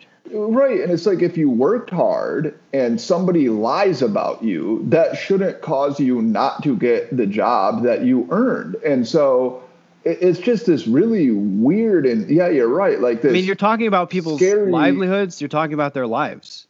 Yeah. So your like location is your life. Like yeah, and so like in my case, for example, mm-hmm. I'm not making a lot. I, I was never making a lot of money. I'm hugely in debt because I was in college for ten years of my more than ten years of my life, and I don't have a. It's not as if I had a backup plan, right? You know, like I worked really hard to get a PhD in the field that I like so that I could do what I love, namely be a professor and teach students. And, you know, it's terrible to lose the opportunity to do that. And I'm sure people like Colin Wright and Noah Carl and Weinstein and Haim, all of those people feel the same. It's, it's, and none of them, and I know all of them at least a little bit, and some of them I'm good friends with None of them are bad humans. None of them think that we should be mean to people. None of them think we should discriminate against people. What they do think is that we should be able to talk about scientific hypotheses without losing our minds. and we right. should be able to talk about things that are controversial because that's precisely what academia was supposed to be about. That's what the people in academia pretend they care about. And yeah, it is. And, and mean, the other thing I would say about the the sort of cancel culture phenomenon is it's not just the people who have been fired. We're warnings to everybody else, and so I'm I'm much the core line. Yeah, I mean, even uh, uh, I would say more like the um, the head that got cut off and put in your house so that you know not to mess with the mob, right? Right. like, yeah. Like when one the person, dead horse in the bed. Yeah, exactly, exactly. That's a good one. It's the dead horse in the bed. It's like, look, if if we'll fire this person, you know what we'll do to you. So so keep in line, right? And so that's what worries me is just the sort of terrorizing effect that it has on discourse and professors. And as I said much earlier there really is this dual world of people who all kind of get that the, the sort of official stuff is BS and they talk to each other and they're like, yeah, it's kind of BS or whatever, but they're afraid to say so publicly. Now, I'm not comparing 2020 United States to the Soviet Union. It's not that bad, obviously. But there are the parallels that there there's just like a group of people who know that all of the official narrative stuff is kind of BS, but they don't want to say it publicly because they realize if you do, you may lose your job, you lose your prestige, people don't want to work with you anymore, etc. And so you have this large group of people who private but can't share them publicly. That that is a terrible state of affairs to have an intellectual world in which you cannot talk about your best guess at the truth on some topic or your hypothesis about topic YX, whatever, you know? I mean, that's just everybody loses when you can't do that. Yeah, you've got uh, preference falsification. Yes. And that creates shared knowledge problems and yes. coordination problems. Yep. and really, this is a game theory issue because if you get enough people who object to whatever the the false narratives are that are being promulgated, um, I mean, this is the idea about you know why why everybody all, all these people that I'm friends with, and including myself, who are sort of free speech advocates, are always saying this. Like, look, the the problem is that you can't actually. Uh, if you don't get one person, if you don't get a domino effect of people actually saying what they what they think, yeah. then uh, then um, nothing, you know, it, it'll just go on this way. yeah, it's a it's a know. collective action dilemma, right? Yeah. Because it's it's and the first person for, who speaks up gets their head chopped off. Exactly. So. Right. It would be better for like all of us. Yeah, exactly. it would be better for all of us if we all came out publicly and said, look, we all think this. Mm-hmm. Like, enough is enough. Stop this bullshit. Problem is, it's better for each individual if some idiot like me does it and then gets taken out. Right? And I stupidly believed, I naively believed that I would somehow be magically protected by norms of academic freedom. Like I, I just You didn't have tenure yet, right? no, I didn't. But you know, I thought, look, like I'm getting You still stuff- believed you still believed Yeah. in like the liberal academic Yes, I was You know, stupid. You know, like forthrightly my, exploring ideas. my friend always just tells me, uh, you know, I'm an idiot. I'm so naive and stupid, and I, I was, and now I'm I'm I'm very disgruntled by everything because I and I know other people. I, I mean, I'm just talking about my own story because it's obviously the one I know the best, but I know this happened in other people's cases as well. I did everything you were supposed to do. Like, you know, I, I played by all the explicit rules, and my mistake was I was intellectually honest. When people asked me what I thought about something, I tried to answer them as well as I could. When I had to write about a topic that I was interested in, I tried to write about it as honestly as I could. I always said I could be wrong. I'm not sure about this. We should have an argument about it. And that, yeah, that that stuff. It, it's just too bad that you can't do that anymore. And then, yes, you're right. I mean, it's just like it's clearly a collective action dilemma. And it, the thing that disappoints me is that there are a lot of high status people. I mean, like really high status people who know better and they won't use their status. And I think to myself, when I'm bitter, sometimes I'm not bitter, sometimes I am. And when I am, I think, okay, you have tenure, use it.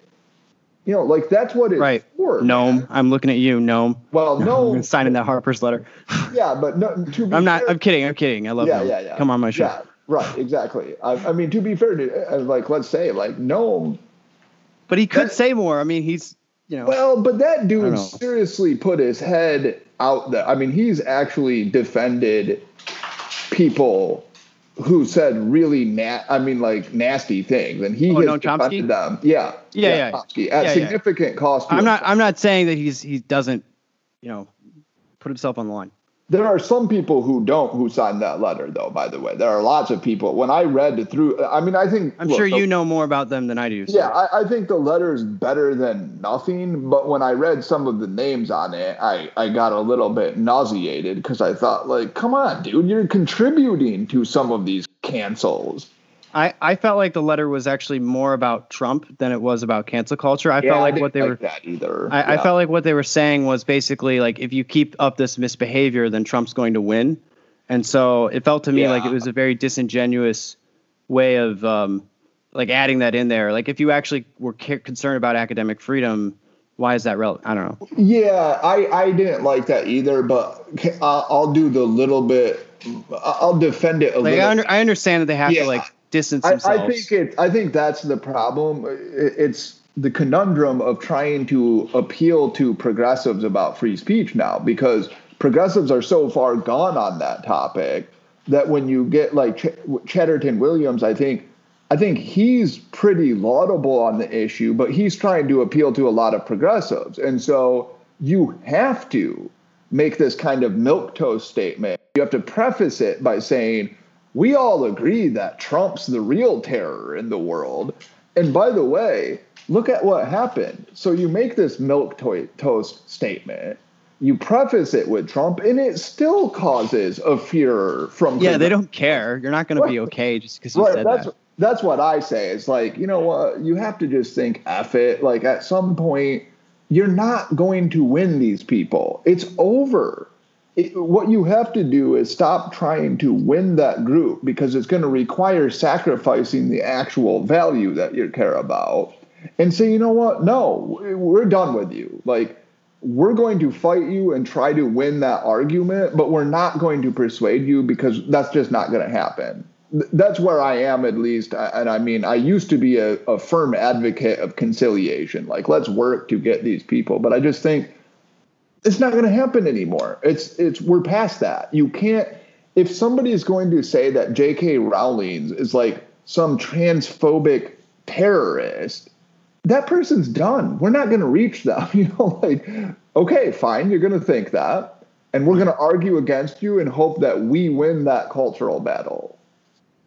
Yeah, yeah. I mean, I uh, I've also come around to just like not saying anything when I hear stuff like that. Um, even people that are close to me, I just it's not worth fighting that. Like that's not going to be the hill that I die on. Like defending J.K. Rowling's like you know tweets about uh, you know trans people. Like uh, even if I agree with her, even if I know that the position that you're saying is wrong or a misrepresentation of even how a lot of trans people feel, uh, it's it, it, gets to a point where it is um, it's so destructive to even have the dialogue or attempt the dialogue that it's better to just go on and do your own thing. But I'm sorry.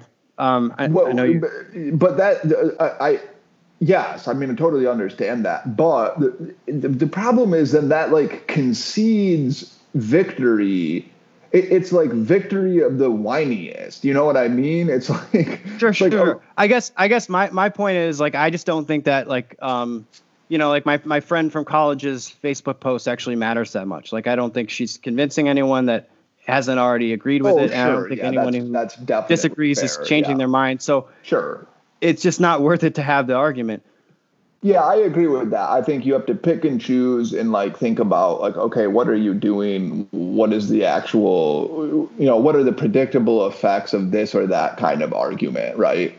Mm, so, um, I know that like you're still in a a vulnerable position with regard to your, I guess, um, future. It sounds like, mm-hmm. um, but and so maybe maybe your perspective on this will change like a year out or a couple years out from this. Uh, maybe I'll have you back. But um, what what can be done, right? So we've got this cancel culture. It's largely it looks like mediated by technology, by social media. Basically, the fact that everyone has a phone. Mm-hmm. We've got this panopticon now with iPhones in everyone's pocket, so everything can get recorded, mm-hmm. and everything that you do online obviously stays on forever. So you have a you have now a history that's trailing behind you that you didn't have.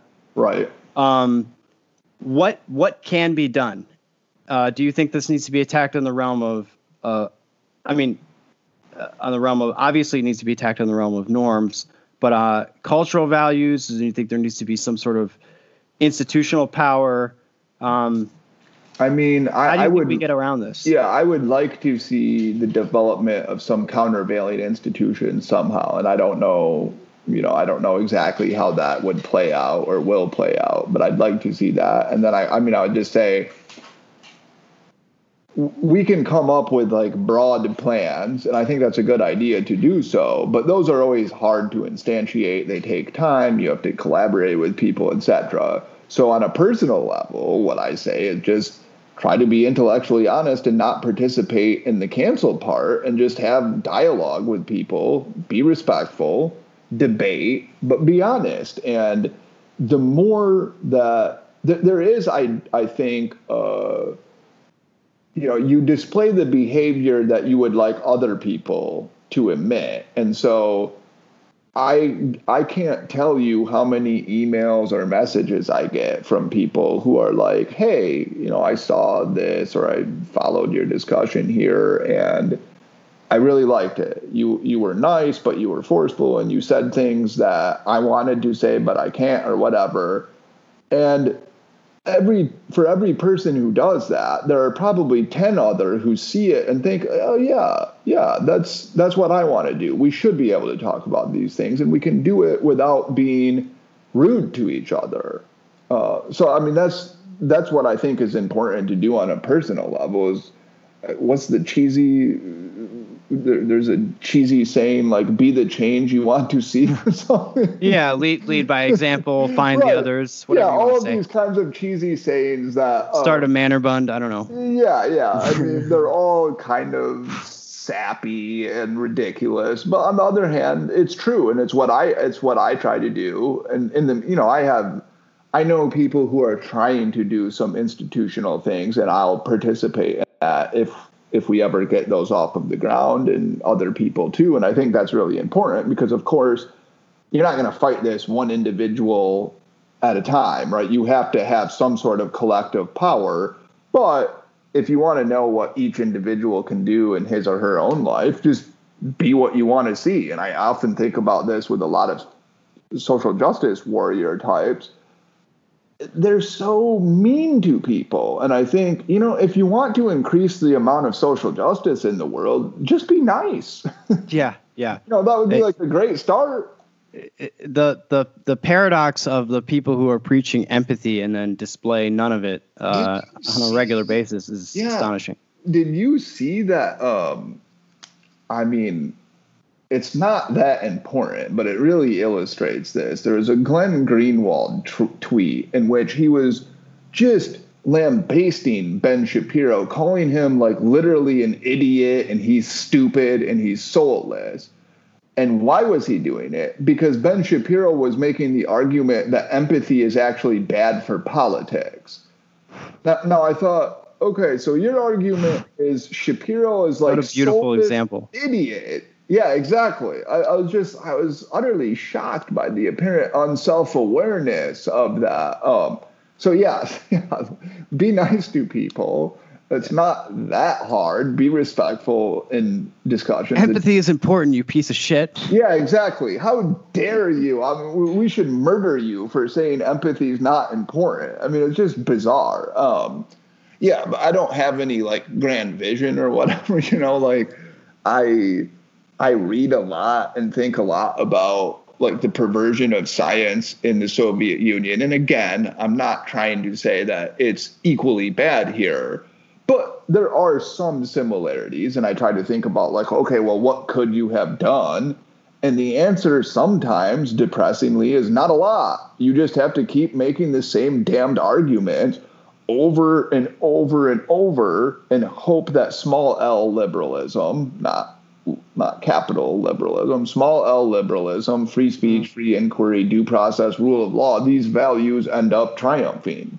Yeah, I mean, I, I think this is actually an existential threat to the republic. I mean, in terms of like nation states, uh, you have a huge competitive advantage if, uh, if for example, you're China and your universities are studying hardcore math and science yes. and ancient Greek and Chinese philosophy, and, and meanwhile your competitor is uh, indulging in post-critical theory and just create just producing all these degreed young people with right. no like practical knowledge and just total uh, and not not even no practical knowledge, but they don't have any um, uh, any grounding in even like a deep philosophy of any kind that would be useful. Yeah. So I like. Mean, it's just they totally their own country. Yeah.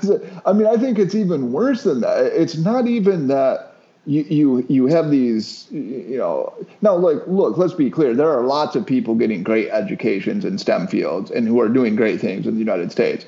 But I, I have a humanities degree, so I'm not oh, totally exempt from this. Right, and I, I love the humanities, uh, but but it's it's not just that you're you're sort of you know if you read like critical race studies, for example, I mean the shit is fucking meaningless, right? I mean I mean I defy somebody. I, I was reading Cornel West a few days ago, and I was just like, what the fuck does this? And there's just no empirical content to it whatsoever. So not only are you getting this sort of meaningless gobbledygook I mean, you're, you're, literally turning your brain into mush. Like, yeah, right. And then you, and then, then you're, it's you're actually like, you're like altering your perceptions in a way that like is going to just make you less functional. I don't know. Yeah, and you're turning against the the the norms that created your society. Like I, I have to imagine like. Uh, a Martian would look at our country and just think, "What are these people doing?" Like, they created this amazing society and now many of the young people think it's the worst thing to ever happen to humanity you know? Like yeah it's i know look maybe there are some critical theorists like michel foucault i'm not an expert on him i've read some of his work. Maybe some of these people have something to say i'm not saying it's all nonsense but a lot of it is manifestly nonsense and it's a waste of a lot of human capital. Yeah. So yeah, I mean, I've done a couple conversations with um, like Stephen Hicks and some others on like the the roots of postmodernism and how it mm-hmm. ties into critical theory and sort of yeah. those schools of thought kind of co-evolved. Um, but uh, okay, one one thing. So we, we are kind of nearing nearing the time here where we should probably be wrapping it yeah, up I, here. I, I, yeah. But, yeah, I'm sure you have to go, but um, I I have one thing that I wanted to get into you with, and maybe you don't have a lot of expertise in this, but uh, you mentioned it earlier. You talked about the decline, or I guess the the extinction of all male coalitions, right, in society. And um, I mm-hmm. wanted to ask you what you thought the cultural implications of that might be, and um, whether or not it might be valuable, if even though it may not be politically feasible, uh, to try to like start reviving them again. Because I actually think that male companionship mm-hmm. is super duper important. And a lot of men mm-hmm. these days are really isolated, even from other men. Mm-hmm. And uh, I think part of the reason for that is the fact that there are no spaces anymore where men can just be men with nothing but other men. Right. So, what do you think?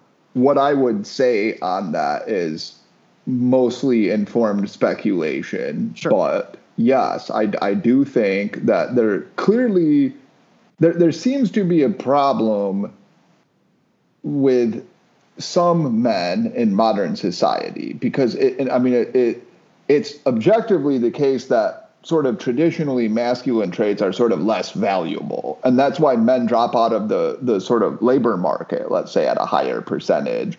I, I mean more than 30% of men are not even participating in the labor market. That's incredible. Um, and then there is this. That's insane. That would be like a, a war yes. in any other society. Yeah, it's crazy. and and then there's there's this sustained attack on a lot of components of masculinity, right? And it, yes, I mean, men have destructive tendencies, some, of course, but they also have a lot of good tendencies and that male male behavior that just going out and let's throw a football and beat the shit out of each other for two hours it's good for people. Like that's people see that as somehow like retrograde and like oh that boys will be boys bullshit. Like that's really dangerous. No like I think it really is good for people. It's good, you know, you try some stupid things, you get hurt a little bit, but you form these bonds with other people that are hard to replace because you went through hardships together and you went through adventures together and you got in fights with each other. Um, yeah, so I would like to see something with that and some way of embracing that more in a positive way. You, would like to get rid of some of the excesses of it. So, for example, mm-hmm. uh, kicking the crap out of some kid because he's different from you is not a cool thing, and that's something. Yeah, I was that kid do. a lot, so yeah, okay, right. You know, and I I re- I, I remember uh, taking a few beatings and being whitewashed by the older males. Uh, you know, it's not exactly fun, of course. And you know, throwing eggs at houses. Why? Just because it was cool to break yeah, stuff or shooting whatever. Shooting out windows with BB guns. yeah, exactly. Yeah, yeah, those kinds of things that aren't necessarily the most constructive for society. But you know, there's a trade-off there because you lose that, and then you lose a lot of these things that are important for men men do interact in, in a way with each other that maybe they don't you know you get three women in your group and the, the dynamic changes completely. And now that you have women in every workforce i do think that changes the dynamic. The way that like my mom says this is she she just like she cannot imagine how mean men are to each other. She said you you guys are so mean to each other. You say nasty stuff. And i'm like no that's just how men that's just how we get along. Like we we make jokes about each other and mm-hmm. we razz on each other, and that's sort of like a form of play combat. I don't think women are as cool with that, and that's okay. But it means that if you're in a coalition and you have a bunch of women in there, you you don't have the same interactions that you would have because yeah you know, when you're razzing on the woman and you make a comment, maybe it hurts her feelings, and that's not what you intended, but that's the result, and so it just changes that dynamic. Yeah, my understanding is that the way that women express uh, aggression tends to be more reputational damage. Yes, they. And so they, there's a yeah. yeah, there's a difference there. Yeah. But, um, yeah, and just like the the joking, like now, of course, there are lots of women who joke, and you you sort of treat people yeah. as individuals, and you learn who takes the We're irony. not saying women aren't funny, you guys. Right, exactly, exactly. Who who can be ironical and who who's not, who likes to play back and forth with jokes and who doesn't, of course. But it just changes the dynamic of a coalition when you include women and like that's why men like all male clubs from time to time is because you can just go in there and be a male. Yeah, well, that that's what I'm saying is, um, I believe uh, I don't know his full name, but Evolving Moloch on Twitter. Yeah, uh, Will, the anthropologist. Yes. I, why am I? I cannot think of his last name for some reason. But yeah, I know. I, I You know, know who what I'm talking about. Yeah. You guys can find him. Uh, he's at Evolving Moloch. Um, He also he studied secret societies, and one Yeah. of the weird things about secret societies, from an anthropological perspective, is that they're almost exclusively all male. Man. Yeah. uh, which is really really weird. And obviously, I know a lot of like, obviously like priestly class and warrior classes and things like that would have been all male and for a lot of places for almost all of human history. Um, and so I, I do think you're right. I think that there is a group dynamic that changes inside. Like when you're in an institution and you're trying to make sense or you're trying to make an important decision, there is something that changes even if you just throw one woman into the mix. I mean, Right. if you have a room full of five guys and let's say uh, some of those men are single and that woman happens to be attractive, well now there's these all these ulterior motives floating around the room, and guys are trying to impress her, and guys are trying Yeah. to look like they're the leader, and like there's all this weird uh, sexual di- sexual competition dynamic yes. that is a subtext that you can't talk about, but Yes. it's there and it's affecting the way they're able to coordinate and the way they're able to work together. Yeah, yeah, and I think like that, just about like the the, the sort of mixing of the workplace. And it's not think- it's not the woman's fault or that she's being a distraction. No, it's not. like that. It's Exactly. Yeah. The way that the men it's are just going how to it act. works, right? Yeah. And so like the the the mixing of the workplace and and I think was has been a positive thing for the most part, but there are trade-offs, right? There really is a trade-off. So I remember this is obviously pure anecdote, but it illustrates the point. When I worked at this this particular grocery store, the the stockers, the people who put the, the grocery up and and whatever, uh, they were all men, and it was explicitly made that way by the management. And then after a couple of years of working there, that became it, it was no longer tenable. So they started to accept women, and it changed the way like it was incredible how much the the work environment changed from the day we took the first woman into the the stock unit because Okay. as you said one thing is men start acting a little bit differently because you've got this woman They're who's not going to be as aggressive. They're not going to yeah be they're, mean. they're competing they start competing in this different way for women's attention and then some of the jokes that you would tell you can't tell anymore because they might be offensive to women and like understandably so i mean some of them are offensive but if you tell them privately or with a couple guys it's like kind of okay but then you you know you include more people and then it's not okay anymore and by the way Women will have conversations with other women that they're not going to have around men. absolutely So it's not like it doesn't go both ways. Well, that's one thing uh, to to end here because I do have to yeah, go. yeah. I'll, let you go. Okay, but I'll, uh, uh, this this thought that I've been having for a while about th- this weird thing, this idea that you don't have like different groups in which you can say things that you wouldn't say in another group. Because I've, I've I've had a lot of people say, well, why would you say it if Don't be if- exclusive. it would offend yeah don't be exclusive why would you say it if it could offend people and it's like well if you're in a group of four people you can say some things that you're not going to say in a group of a hundred and a lot of those things are funny to you if you're in a group of four but they would be hurtful if there's a group of a hundred you know like the way that people sometimes i'll tell a joke to like a friend and my friend will be like that's mean and i'm like nobody's here who's to hear it. Who gives a shit? You know what I mean? Like, and, and like, I get the point, which is like, you don't want to sort of harvest bad thoughts about groups, but you know what? Sometimes it's okay to say a, a ribald or offensive joke and nobody's going to hear it and that's okay. And we can like kind of be happy about that. I just don't like this like growing sense that if you said something mean about women or or this group or that group or whatever to another person, that means you're a bad person. No, we all have things that we like and don't like about each other. And sometimes we like to say them privately, and sometimes we like to make a joke. And I think that's okay. And sometimes men make jokes to each other that they wouldn't make with other women. And as you said, I've heard women talk to each other, and that shit is crazy, you know? Yeah.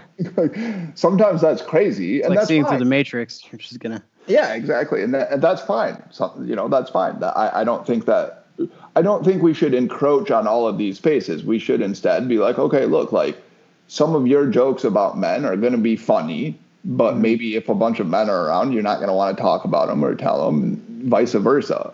Yeah.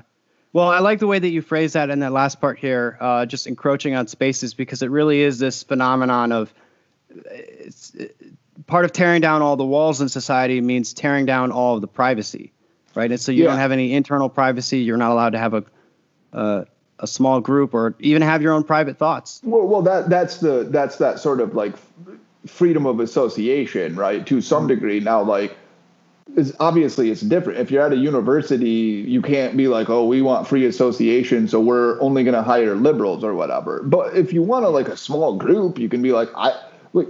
There's nothing wrong with saying, you know what, tonight I would like to be around five dudes and just do what dudes do. you know what I mean?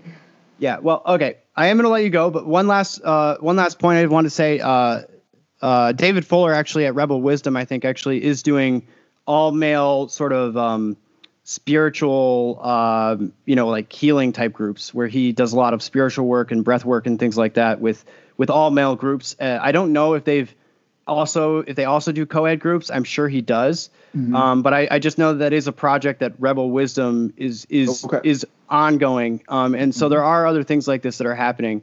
Um, Bo, I wanted to just uh, thank you so much for you know coming on the show and telling everybody your story. Uh, hopefully, uh, we'll be hearing more from you. I'm sure you'll be on um, other people's podcasts and so forth, and uh, maybe even read some of your work in the future that'll be coming out. And uh, any any last words here uh, before we let you go about?